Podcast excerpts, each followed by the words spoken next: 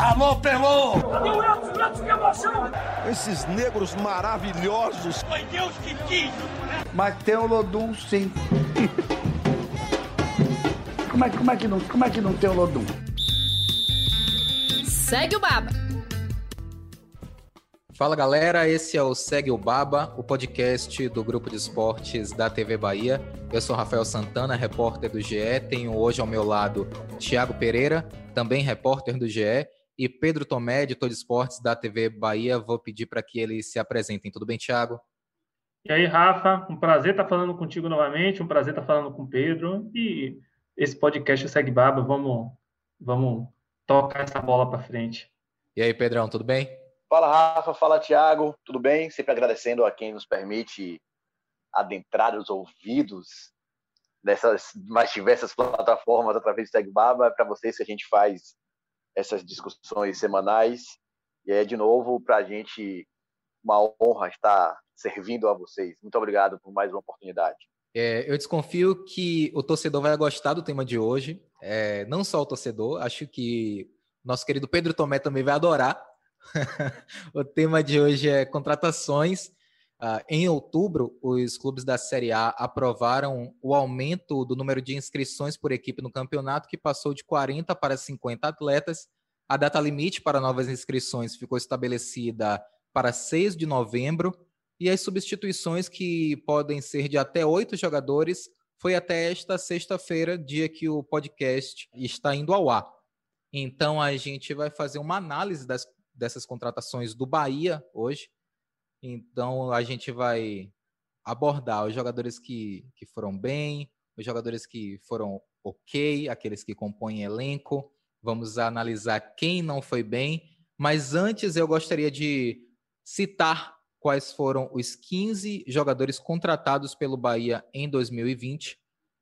Matheus Klaus, Anderson Martins, Zeca, Juninho Capixaba, Elias, Rodriguinho, Fecim, Cleison, Alisson, Rossi e Juan Pablo Ramírez. A gente sabe que alguns deles foram contratados para a equipe sub-23, mas foram incorporados à equipe profissional. Eu gostaria de deixar claro que quem fez esse roteiro foi Juan Melo, que nos deixou na mão, né? Nos deixou a ver navio, nos colocou nessa situação complicada, mas vamos colocar pelos jogadores que Juan Melo acha que agradaram. Juninho Capixaba, Rodriguinho e Daniel. Pedro, eu vou começar com você. Você acha que esses jogadores agradaram? Você tiraria alguém da lista? Colocaria alguém? Eu tiraria, sim. É, essa de Juan foi aquela típica da internet, né? Postei e saí correndo. foi isso aí. Provocou e saiu correndo. Mas tá tudo bem. Eu tiraria, eu tiraria Rodriguinho do, do, do grupo que agradou.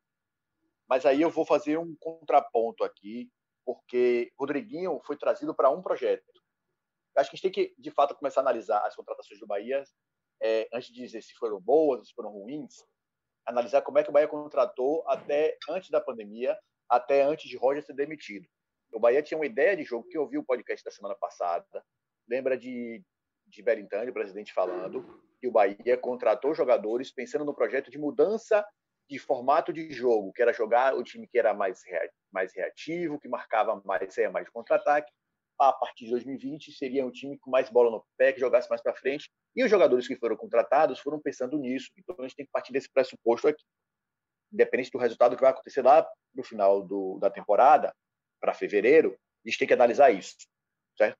O projeto do Bahia deu errado. E aí, esse parêntese é para explicar o porquê que eu acho que o Rodriguinho hoje está em compor elenco e não agradou. Rodriguinho até um certo ponto foi bem, mas ele não soube se adaptar à mudança que o Bahia precisou fazer. Tanto é que ele perdeu a posição, hoje ele é reserva de Daniel, e aí não tem mais aquela coisa, ah, tá com de contusão, não tá. Tanto é que o Bahia escalou ele para a entrevista dessa semana, para o próximo jogo, exatamente porque o Daniel não está à disposição e ele vai, vai jogar. Pode ser que ele tome a posição que eu acho difícil. Eu tiraria Rodriguinho do grupo do que agradou. Entre Daniel e Juninho Capixaba, aí concordo 100%. Inclusive, eu acho o Juninho Capixaba o melhor jogador do Bahia na temporada. Aí você pode levar qualquer outra consideração. Mas eu acho que, analisando de modo geral, individualmente, é o jogador que mais se saiu bem, é o jogador mais maduro, o mais inteligente desse time. Apesar de Gilberto tá indo bem também, mas acho que Juninho é de fato o melhor jogador. E Daniel, para mim, é a grande surpresa, começou um ano muito mal, Ele era titular de Roger, depois saiu do time porque não estava agradando, e ele conseguiu se reinventar, diferente de Rodriguinho, conseguiu se readaptar ao novo estilo de jogo, ao novo treinador, e hoje, para mim, é de fato, acho que das contratações, tirando o Juninho, que já é um cara mais, mais conhecido, acho que é o cara que mais agrada a torcida do Bahia, acho que é Daniel. Sim. Eu concordo com o Pedro, Rafa. É, eu acho que Rodriguinho, se a gente pegar o primeiro momento, o início do. a reta final entre Campeonato Baiano e Copa do Nordeste, o início do Campeonato Brasileiro, Rodriguinho estaria nesse grupo de agradou. A questão é, ele se machucou e ele caiu muito de produção quando o Mano recuou ele. Ele estava jogando mais perto do gol com o Roger Machado.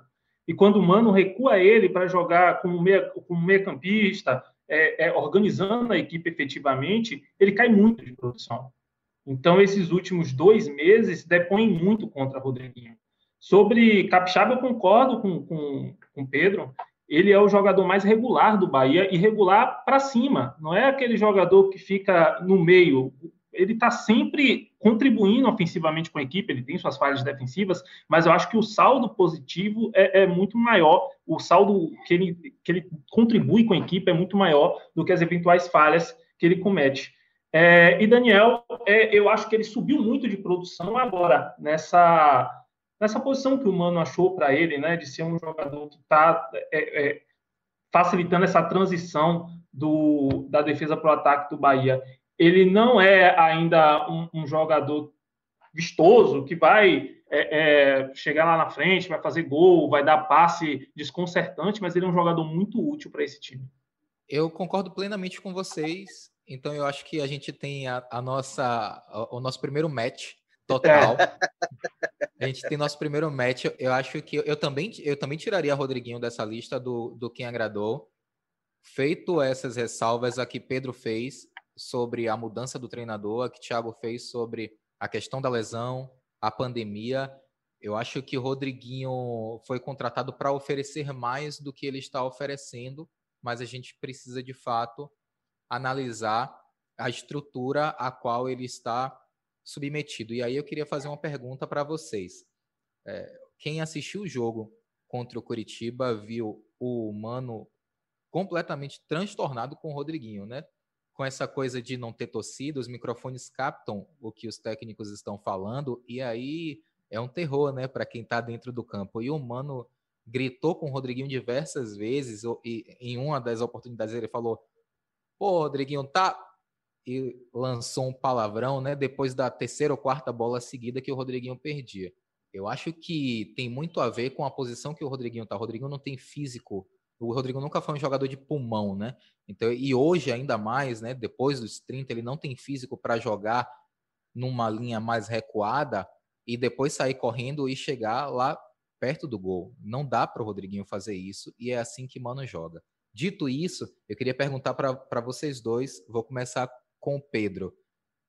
Em qual posição o Rodriguinho, que é a principal contratação do Bahia na temporada, poderia jogar com o Mano Menezes? É, Rafa, eu acho que para ele, hoje, tanto é quem está na reserva, ele não tem lugar nesse esquema de jogo de, de mano. O mano varia muito, às vezes o time está atacando com duas está defendendo com duas linhas de quatro, mas o mano gosta muito de defender muito à frente da área, então ele gosta muito de defender com quatro, cinco. E só Gilberto fica isolado. Que era o que diferente do que Roger fazia. Roger, e boa parte dos times brasileiros hoje gostam de fazer, né? Defender com dois na última linha, lá no ataque. Ele tem lugar nesse time aí, para ser o meia, o meia armador, fazer o que o Luciano faz no Fluminense, no São Paulo, por exemplo, o cara que vem mais para a defesa, vem mais armar, mas de vez em quando está dentro da área. Foi para isso que ele foi contratado. Essa função hoje já não existe no Bahia. Esse cara que faz a segunda, faz a, a marcação mais alta junto de Gilberto, já não existe mais. Então eu acho que o Rodrigo não tem lugar nesse time do Bahia. No, no esquema de jogo de mano, ele não tem mais lugar. O jogador que ele precisa é Daniel. Tecnicamente, o Rodriguinho é, é melhor do que Daniel? É melhor do que Daniel mas só a técnica não, não, já não, já não conta mais, né? Hoje em dia já não, já não consegue mais sobrepor. Tá aí o Paulo Henrique Ganso, que é a maior prova disso. Jogador tecnicamente acima da média, mas que não consegue fisicamente acompanhar os companheiros. Não consegue acompanhar o Nenê, por exemplo. Então acho que o Rodrigo, infelizmente, perdeu lugar no Bahia por conta desse estilo de jogo. Pode ser que Mano, daqui para a reta final, uma defesa mais consolidada, buscando outro tipo de resultado, comportamento diferente no jogo, ele queira começar a marcar diferente e aí Rodrigo passa a ter espaço. Mas acho que ele não tem espaço hoje com esse esquema de que, que, que, que, o, que o Mano pede. E aí eu vou em cima do que você falou. Aquela irritação de mano, e não foi uma irritação de, tipo, foi do começo do jogo ao final. O Rodrigo entrou na metade do segundo tempo. Na primeira bola que ele errou, ele já reclamou. Na terceira, ele já estava transtornado, porque parece que já tem uma carga ali. Talvez o Rodrigo não está conseguindo fazer exatamente o que se pede, inclusive nos treinos. Então, talvez o esse, pô, Rodriguinho, já, tá, já é porque não, é, não foi no jogo, já estava naquela, naquele nível. Já, tá, já nos treinos, já esteja acontecendo, porque fisicamente acho que ele não consegue acompanhar o nível de dedicação que o Mano quer para o time, que hoje precisa correr muito mais. Né? Quando você marca, você corre mais do que quando você está, de fato, atacando, você está o tempo todo ocupando algum espaço para não deixar buraco ali como deixou. Mas acho que o Rodriguinho hoje é não é carta fora do baralho, porque um jogador daquele nível é difícil, mas para ser titular é difícil. Eu estou curioso, inclusive, para ver como é que vai ser o jogo na sexta-feira, para ver como é que vai ser esse comportamento dele, como é que o Rodriguinho vai se comportar, qual vai ser o tipo de exigência que vai ser feita para ele nesse jogo, que provavelmente ele vai ser titular, né, depois de um bom tempo. Aí eu vou fazer então, aproveitando essa mesma pergunta, só que com um componente diferente para o Thiago. Fica parecendo, fica parecendo não, eu acho que é, na verdade. O Rodriguinho hoje é um reserva do Daniel. E eu acho que o Rodriguinho ainda não consegue exercer essa função que o Daniel exerce, porque por mais que o Daniel não tenha força física, ele é um jogador que ele consegue preencher mais espaços no campo. O Ramires, que foi negociado com o RB Bragantino, Thiago, ele não poderia fazer essa função, visto que o Mano falou que precisaria encontrar uma. No, no estilo de jogo que o Bahia joga hoje, o Mano precisaria encontrar uma posição para o Ramires, já que ele não poderia jogar aberto na ponta direita, que foi como ele jogou com o Mano Menezes. O, o, o Ramires não poderia ser um jogador para ocupar essa posição que, que o Daniel ocupa? Na minha opinião, sim. O Ramires ele recompõe melhor que o Rodriguinho. Ele tem um, um, uma vitalidade maior de temperidade. O Eric Ramires ele recompõe melhor. É, ele tem características mais próximas ao Daniel. Ele não, é, é, é, ele conseguiria compor esse esquema tático que o Mano comanda hoje, que o Mano propõe ao Bahia, sem agredir as características que já estão postas para o time. É, se você pegar, não faz muito tempo, a, melhor fase do Rodriguinho foi em 2018, com, com a camisa do Corinthians, ele atuava de falso 9. Para mim, a posição que o Rodriguinho poderia executar hoje no Bahia é de um segundo atacante e, eventualmente, de falso, falso 9, um reserva de Gilberto, quando o Gilberto não puder atuar, ele atuar. Foi assim a melhor partida dele contra o Curitiba na primeira rodada, na segunda rodada, né? Porque a primeira foi contra o Botafogo e foi adiada. E a gente acabou de ver que isso dá certo. O Giovanni Augusto joga no Curitiba assim. Ele é um meia, com características de meia, mas está jogando de, de 9. É uma, uma coisa que Mano pode testar nos treinos e, eventualmente, é, colocar em campo. Depois de quem agradou, a nossa próxima categoria é quem foi ok, ou quem compõe elenco. Juan Melo, lembrando sempre, colocou na lista Klaus, o goleiro, Elias, Rossi, Alisson e Fecim. Tiago, agora eu vou começar com você. Você concorda com essa lista? Tiraria alguém? Incluiria alguém? Eu acho que Alisson ele, ele teve muito para mostrar que compõe elenco. É, eu não eu não colocaria ele nessa categoria. Klaus é um goleiro que se mostrou útil quando foi testado. Elias é titular, apesar dos pesares, apesar de não ter, não ser o mesmo Elias que a gente se acostumou a ver no Flamengo, no Corinthians, ele é o titular, ele, ele é a voz de mano dentro do dentro de campo, né? Ele ajuda a organizar o time. O Rossi é um reserva útil. E o Fessin ganhou a titularidade recentemente, então para mim eu tiraria o Alisson. Eu concordo com o Thiago, apesar assim, eu achar que a, a Alessandro não tem estofo para ser um jogador para compor elenco, mas ele compõe elenco. Se você olhar os números dele, ele compõe elenco porque é jogador que é um dos jogadores que mais entra, né? Principalmente com essa questão das substituições com cinco, com cinco substituições. Ele entra muito durante o jogo. Ele compõe elenco por isso. Mas eu acho desse dele na coluna do meio ali, eu não tenho tempo para avaliar o e entre compõe elenco. É, eu tenho uma, um questionamento sobre Elias que eu não sei exatamente assim. Quem esperava o Elias de cinco anos atrás, obviamente se irritou com o Elias. Ele é um jogador completamente diferente do que ele era. E a gente começou a enxergar o Elias, que era o centroavante, é, um volante, que entrava muito dentro da área. Eu lembro, eu assisti o jogo do Palmeiras, pela Copa do Brasil, o jogo da volta, E aí, quando o Ramires entrou, o pessoal falou sobre isso. Como os dois eram muito parecidos, né? Como o Ramires não conseguiu se, se adaptar a um estilo de jogo, a, a mudança que o, o, tempo e, obviamente, as questões físicas trouxeram para ele. Mas o Elias soube. O Elias soube se manter. Ele já não vai lá tanto lá na frente, não força tanto aquela entrada na área, aquela coisa do, do jogador vai de área a área, que arma e que vai. Ele, isso, às vezes até parece que ele está meio que escondido. Né? Eu acho que ele está ali no, no compõe elenco, talvez até está sendo tá subjugando um pouquinho a questão do, da função do Elias. Eu, por exemplo, tinha um momento que eu falei assim, não é possível, Elias não está jogando. Eu, eu, eu, eu falo antes no grupo aqui, que a gente tem um grupo interno, a gente, eu algumas vezes perguntei, cadê Elias? Cadê Elias? Porque às vezes ele está tá fazendo um jogo meio que invisível.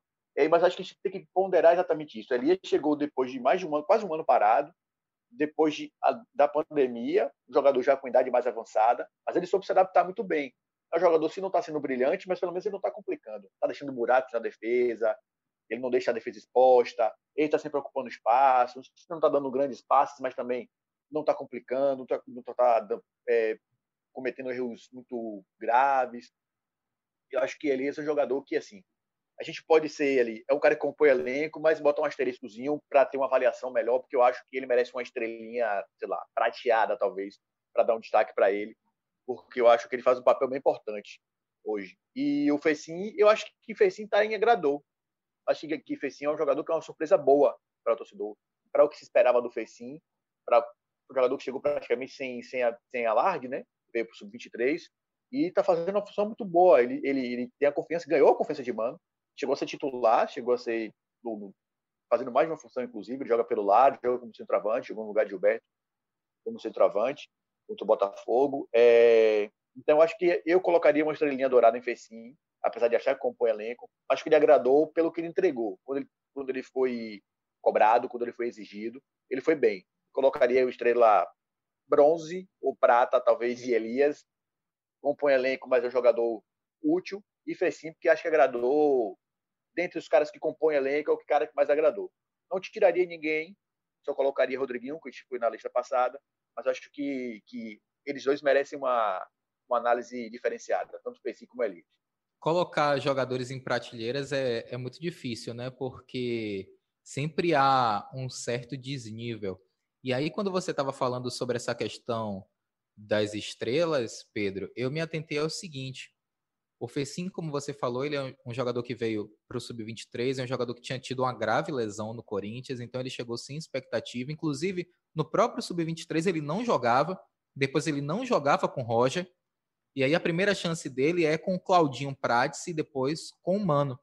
Completamente diferente da situação do Rossi, que chegou com status de titular, com, com a, a o status de assistente, né? Porque ele era um assistente, ele era um garçom no Vasco e se esperava muito dele. Então, utilizando essa lógica da estrela, já que você deu uma estrela prateada para o Elias, uma estrela dourada para o Fecim, eu, é a minha opinião, eu não quero te induzir, mas dentro dessa lógica, eu daria uma estrela de bronze para o Rossi.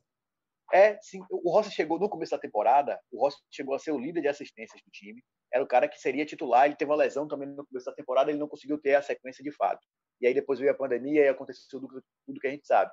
E colocaria, assim, uma, uma, uma estrelazinha bronze em Rossi, que eu acho que um jogador, assim, talvez a expectativa da torcida fosse maior do que ele de fato poderia entregar. Ele entrega um bom jogo, um cara que recompõe bem, forte fisicamente, mas tecnicamente não é uma grande maravilha. É um jogador importantíssimo para você ter no seu elenco porque ele dá possibilidades diferentes. Às vezes você não quer ter um jogo tão armador, quer ter um jogo mais de força física, mais de velocidade, você vai usar o Ross, que não tem uma característica boa, que é saber servir os jogadores, né? Servir aquele, aquele passe simples ali, principalmente aquela bola lá de fundo, o pessoal que joga FIFA, que gosta de fazer, vai na linha de fundo e toca para trás. Ele é um jogador muito bom para isso, porque ele vai conseguir abrir esse espaço. Mas eu acho que sim, cabe uma nessas prateleiras, nessas subprateleiras da prateleira do compõe elenco, acho que ele está ali no, no bronze. Talvez ele pudesse até um pouquinho mais do que a gente, do que a gente já viu dele.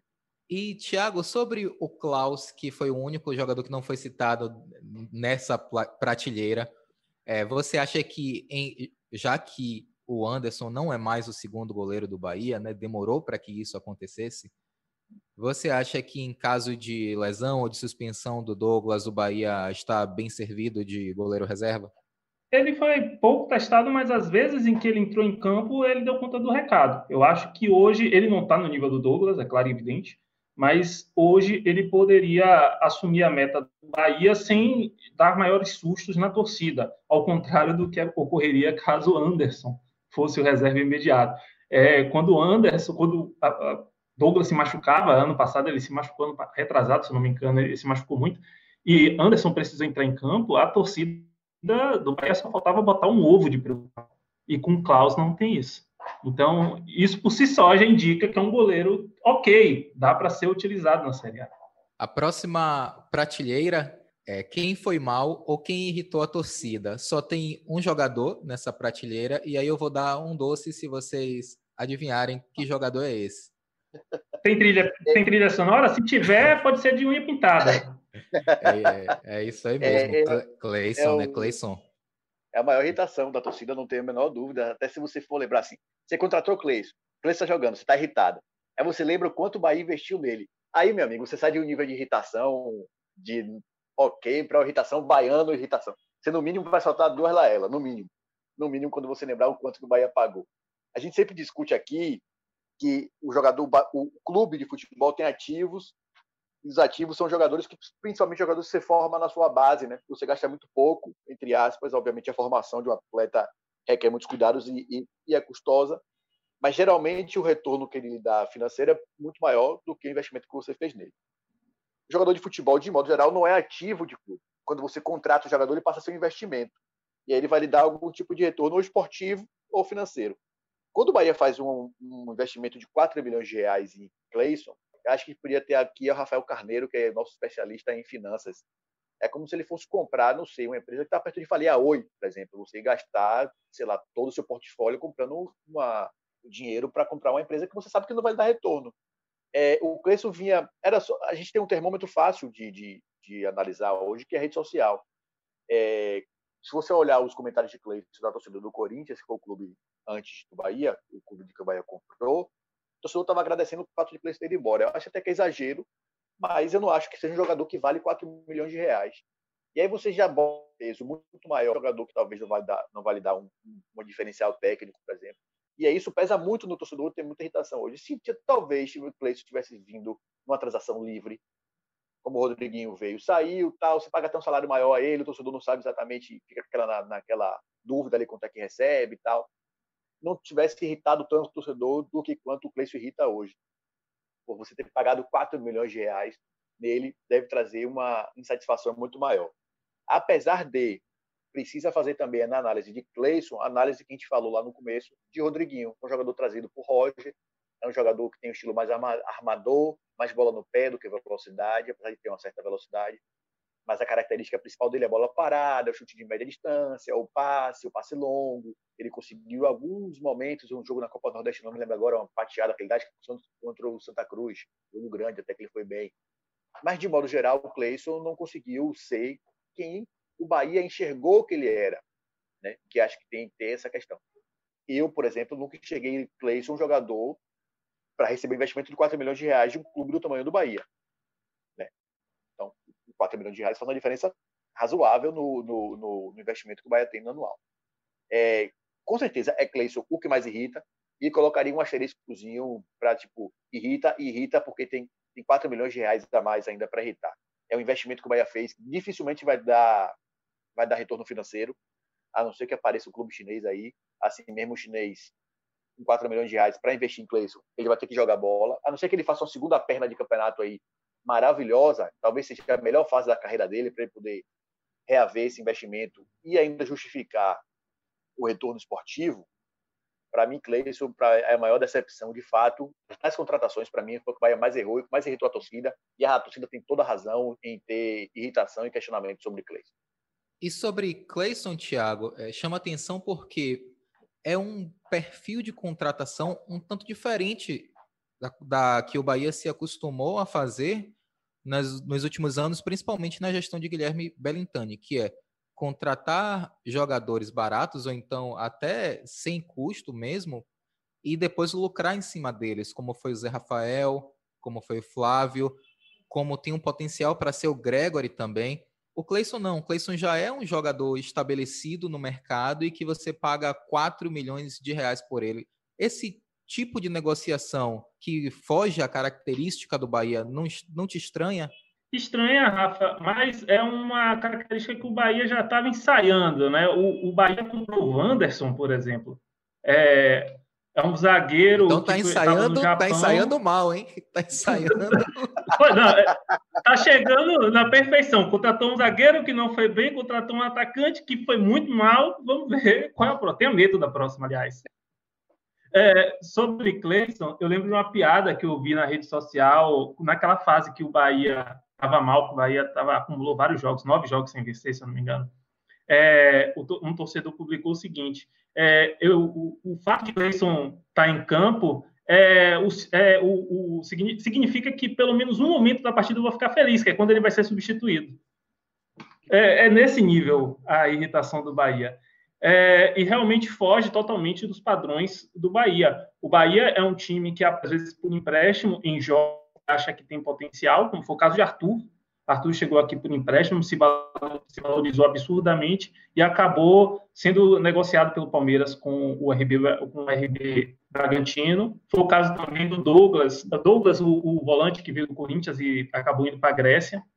É, esse é o perfil do Bahia: pegar jovens que têm potencial, que estão ainda em busca de espaço e muitas vezes não encontram esse espaço em seus clubes originais, ou jogadores que se provaram úteis em campeonatos menores e que o Bahia vê uma chance de ter rendimento técnico e rendimento financeiro. E esse é o caminho, na minha opinião.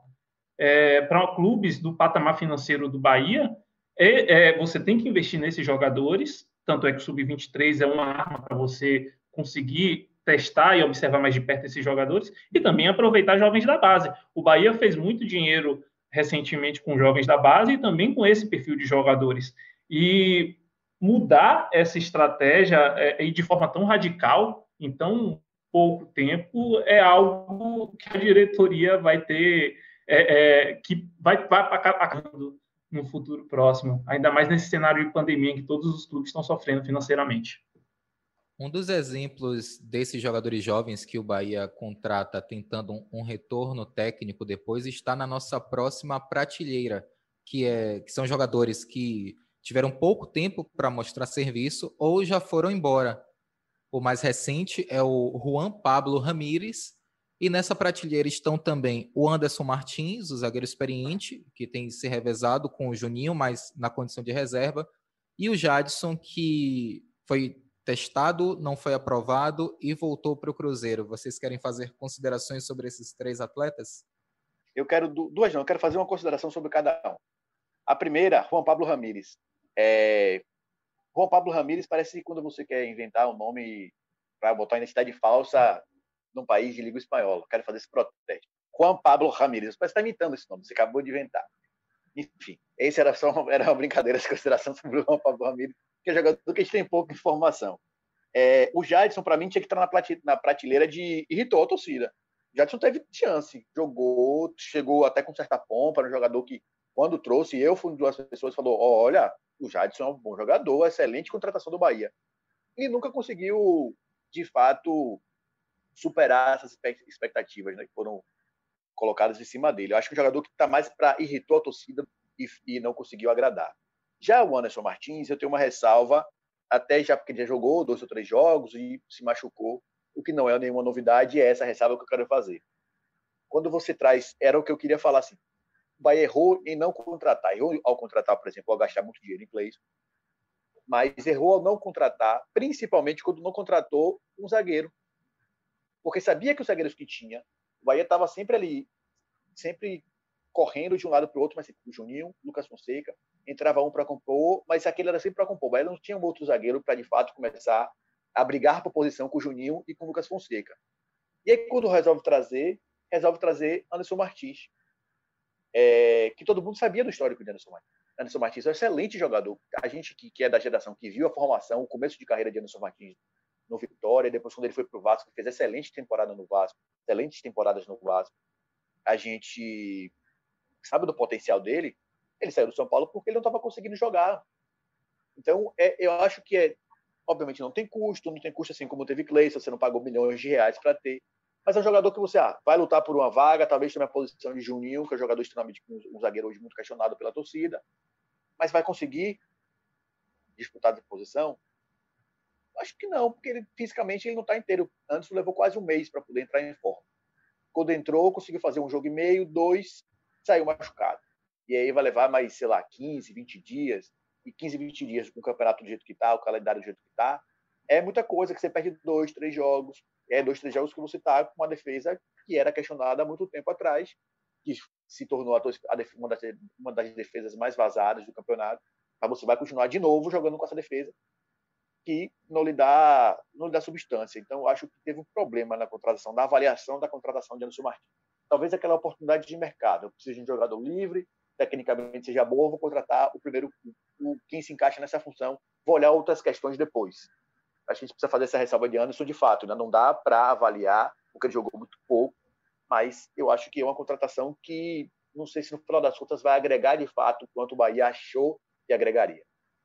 É, a sensação que eu tenho é que o Anderson tá meio tá meio travadão, sabe? Ele tenta aquele passo mais simples, até a posição corporal dele é meio estranha, assim, quando ele vai tocar na bola, ele não quer se comprometer. Mas, de qualquer forma, o Bahia não conseguiu achar zagueiro no mercado e precisava de zagueiro, até talvez pensando numa possível negociação de Wanderson, que foi o que aconteceu de fato indo para o Fortaleza. Você, Thiago, gostou da contratação do Anderson? Rafa, é, eu gosto do Anderson Martins enquanto jogador. Acho que ele é um excelente jogador. Acho que o histórico dele é melhor do que as atuações recentes, não que ele tenha comprometido, mas é, que ele também não tem se destacado como ele já se destacou. Ele é um jogador da confiança de Mano Menezes e supriu uma lacuna que a diretoria precisava. Um jogador que estava fácil, estava livre no mercado, precisava de um zagueiro, o treinador já, já conhecia, então a diretoria do Bahia foi lá e contratou. Agora, eu acho que o Bahia, com a negociação do Wanderson, o Bahia vai precisar de mais um jogador para o setor. É, e é uma problemática, porque é, eu acho que o Bahia, esse ano o Bahia contratou pouco. São 15 contratações. Só que contratou muito mal. Não supriu as lacunas que lá no início já se mostravam é, é, pertinentes de você buscar peças para esse setor. É, Flávio foi embora já... e o Bahia penou até achar. Você já está entrando na, na reta final do, do, do que de fato eu ia perguntar para vocês. A gente terminou de dissecar o, todas as contratações em cada prateleira e eu ia justamente perguntar para vocês o, qual é a análise final que vocês fazem, se a diretoria investiu bem para essa temporada, se deixou lacunas. Você já começou a desenvolver o seu raciocínio, então eu vou pedir que você, que você continue. É, eu acho que foi muito mal. A, a atuação do Bahia no mercado esse ano foi muito mal, diferentemente dos outros anos, quando conseguiu ir muito bem no mercado, achou algumas peças de grande valor. Esse ano o Bahia deixou muitas lacunas no elenco, a gente está há mais de um mês com um, apenas um lateral do Bahia à disposição do técnico Menezes. Quando o Nino não está disponível, ele tem que colocar Hernando ou Edson no setor. É meio complicado isso. É, o Bahia tem João Pedro, mas está machucado já há um bom tempo. E o William Lepo, que era o lateral titular do Sub-23, foi emprestado. Flávio foi embora e o Bahia não tem nenhum jogador com as características do Flávio. Você tem outros jogadores que podem atuar naquela função mas nenhuma com as características do Flávio. Você tem Gilberto e tem Saldanha, que é muito jovem. Você corre o risco de queimar um jovem que pode te render valores, pode te render é, é, contribuição técnica e contribuição financeira no futuro. Aí todos os seus pontas estão em má fase. De repente você descobre esse pecinho, mas foi muito por acaso, porque como você falou, é um jogador que não jogava no sub-23, não estava jogando com Roger Machado e de repente começou a jogar com o Mano. A atuação do esse ano no mercado foi lamentável e não à toa o, o diretor de futebol do clube, o Diego Serri, está sendo muito criticado. O trabalho dele esse ano deixou muito a desejar. Pedro, qual é seu veredito? Eu vou fazer de novo aquela, aquele parêntese. Para a ideia que o Bahia tinha de começo de ano, talvez as, as contratações não tenham sido tão ruins, não tão ruins. Rodriguinho, Cleison, Ross, jogadores que dariam ao elenco um corpo interessante mas deu errado. Aí deu errado por quê? A avaliação, talvez, de Cleiton tenha sido mal feita. É, quando você trouxe um cara como o Rodriguinho, que ele dá uma característica muito importante, você não pensou na possibilidade, por exemplo, desse vai dar errado esse plano. Você tem que ter um plano B. Deu errado meu plano A, que é meu time jogar com bola no pé. Já que o Roger já estava dando errado. O Rodriguinho é o cara que vai conseguir fazer, vai fazer essa adaptação? Não vai.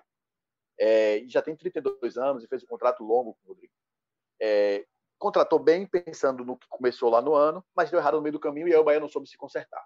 Isso é fato. A gente está falando assim sobre zagueiros. O Bahia hoje, hoje, para sexta-feira, jogo contra o Bragantino, tem dois zagueiros à disposição, três zagueiros à disposição. Juninho, Lucas Fonseca e o Hernando. É, é pouco. É pouco, é preocupante. Se você tiver um problema durante o jogo, você perde, sei lá, Lucas é expulso, que é algo muito normal de acontecer, sei lá, perdeu a cabeça lá. Acho que Hernando tá machucado ainda, não? É, ainda Hernando tá machucado. Tá machucado. Tá machucado. Então, o zagueiro reserva, se você perder o Lucas Fonseca nesse jogo agora, por exemplo, você já não vai ter Anderson Martins machucado, Hernando tá fora e vai ter um suspense, quem vai fazer a zaga? Vai, é, foi o que, que, que o Thiago falou, deixou muitas lacunas. O Bahia errou, mas errou muito quando pensou em, em, em, em dispensar o Fernandão. Ah, vamos mandar o Fernandão embora, beleza. Vai aliviar minha folha salarial, porque eu tenho um salário muito alto para um jogador que não está dando tanto retorno. Mas eu preciso no mercado buscar alguém. O Bahia não foi, não conseguiu. Bahia só tem o Saldanha hoje, tem o Juan Pablo Ramírez, que a gente não sabe quando é que vai ficar à disposição e quando ficar à disposição o que é que vai entregar. Ele deixou muitas lacunas, eu concordo com o Thiago.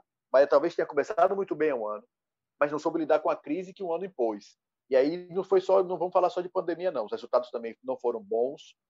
Começou a ter problemas dentro de campo, mas não soube lidar com isso, não soube, não soube, não soube é, articular, né? Como sair daquele furacão que se meteu em algum momento, técnico e administrativo. E acho que o Bahia começou a errar porque, ah, eu estou sem dinheiro, não vou contratar, mas ao mesmo tempo vou deixar meu time com, com lacunas e isso tecnicamente vai dar um problema, e aí você sabe, é o ovo e a galinha, você não sabe como é que, o que é que resolve o quê, arriscou, tá na zona de rebaixamento há pouco tempo, se o Bahia cai, era um desastre completo e total. E se você já vem de um ano muito ruim financeiramente, você vai para outro ano que você praticamente não tem receita, é um desastre. Então, acho que quando você abre mão demais de você qualificar o seu elenco, pensando assim, ah, não posso gastar tanto dinheiro, mas ao mesmo tempo você deixa uma lacuna técnica que pode lhe custar muito mais caro lá na frente e eu acho que o Bahia pagou para ver. Aparentemente, pelo menos como está se caminhando, não vai ter esse problema de rebaixamento. O Bahia não vai ter grandes problemas para se livrar do rebaixamento. Mas não foi a melhor saída para que a diretoria achou. Eu acho que teve problemas, sim, do Bahia para contratar e para administrar o elenco ao longo de 2020. É, eu vou pegar só um gancho nas considerações Rafa. que vocês. Por favor, Thiago, prossiga. É, é, só uma coisa rapidinho, o que ilustra bem como é, é, o Bahia não foi bem nesse mercado. É, a gente faz todo ano e tem uma categoria, uma prateleira chamada decisivo, que é aquele jogo que brilhou pelo Bahia. Esse ano não tem ninguém. Isso ilustra bem é, é, que o Bahia não conseguiu entregar contento contratações que conseguissem fazer a, a diferença, conseguissem brilhar com a camisa do clube. Eu vou pegar uma consideração baseado naquilo que vocês dois falaram. Eu concordo plenamente, principalmente quando vocês fazem a avaliação sobre as lacunas que a diretoria do Bahia não conseguiu suprir na zaga. E aí eu, eu vou fazer uma consideração também, quando o Pedro falou sobre o Fernandão. Eu acho que o Bahia não achou que seria tão difícil ir ao mercado. Eu, o mercado impôs uma dificuldade ao Bahia que eu acredito que o Bahia não está. O Bahia tentou Belintani confessou para a gente que tentou pelo menos seis jogadores, tentou o vice-artilheiro da Série B, tentou jogadores da Série B. Todos pediram preço que o Bahia não conseguiria pagar. E a diretoria do Bahia é muito racional, a gente sabe disso. O Belintani não vai fazer nenhuma loucura. A gente sabe disso e ele é, e é louvável que seja assim. Mas eu acho que o Bahia não esperou essa dificuldade. Achou que conseguiria trazer, é, por se tratar de clubes da Série B e por se tratar do projeto atrativo que o Bahia se tornou um, um, clube, um clube responsável, um clube que paga, um clube que tem perspectivas boas em termos de competitividade.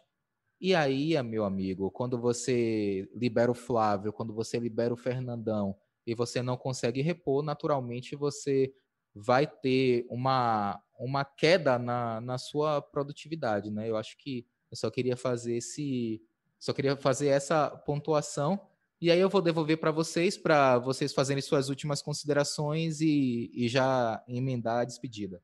Eu acho que a gente perfeito o que você falou, Rafael. Acho que o Bahia, no final das contas, ele subestimou, talvez, o que pudesse vir. Fica de lição. Acho que ninguém estava pronto, de fato, para o que aconteceu esse ano. Né? E o Bahia ainda teve a questão de, além da mudança que a pandemia impôs, a questão técnica também foi bem importante para as decisões. Eu acho que o Bahia tem um ano de, de lições importantes para poder lidar.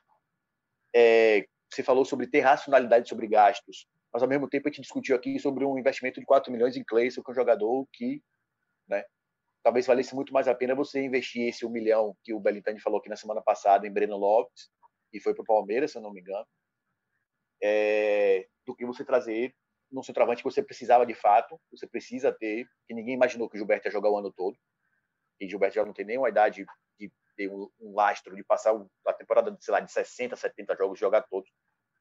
Você investe numa necessidade de fato e não investe numa aposta, né? que eu acho que no final das contas era o que Cleison foi. É uma lição muito grande para o Bahia, talvez não trazer em tanta quantidade, a gente falou de, de contratar pouco, eu acho que o Bahia eu acho que quando passou de 10 contratações, se contrata mais de um time, se contratar um time, você já contratou demais. Porque para mim, por mais que seja difícil ter uma continuidade, até porque você precisa de fato vender jogador para poder fazer caixa, para poder fazer girar a máquina. Mas eu acho que o Bahia contratou em quantidades razoáveis e contratou mal, no final das contas. Né? Fazendo aquele parêntese que a gente fez do, do projeto de início de ano e depois de final, eu acho que o Bahia contratou mal, porque talvez não tenha avaliado tão bem os jogadores que, que ele apostou, os jogadores que ficaram de fora. A gente tem no time titular, a gente até falou no começo, Júnior Capixaba, Elias e Fecim e Daniel são jogadores contratados. Se você traz 14, 15 jogadores e quatro são titulares, acho que esse número já é o suficiente para dizer que você não contratou tão bem, você não reforçou de fato o seu elenco dessa forma. Pedro, Rafa, estava lembrando aqui da, do ano passado, quando o Bahia contratou Guilherme e Ezequiel. Eu estou revendo aqui. É, eu, eu, continuo achando que esse ano é muito ruim de contratações. Mas eu paro, rapaz, o Bahia já trouxe cada, cada um para passar raiva para o torcedor, que não é brincadeira. Então, o torcedor do Bahia está se acostumando com essas contratações equivocadas. Não é bom, é óbvio que não é bom. É, faz passar raiva, muita. Mas o torcedor do Bahia já está sentindo, não, uma bomba vem por ano aí. Vem um, um jogador que vai me tirar do sério. É isso aí, galera. Valeu, muito obrigado pela companhia. Se você que está nos ouvindo tiver qualquer queixa, pode endereçar a Juan Melo. Ele é o responsável por este podcast, por esse episódio que vocês ouviram. Um abraço, Thiago. Um abraço, Pedro. Abraço, Valeu, Rafa. Abraço, Pedrão. Valeu, galera. Valeu, gente. Tchau, tchau. Alô, Pelô! Cadê o Elton? Elton, que emoção! Esses negros maravilhosos! Foi Deus que quis! Mas tem o Lodum, sim. como, é, como, é que não, como é que não tem o Lodum? Segue o Baba!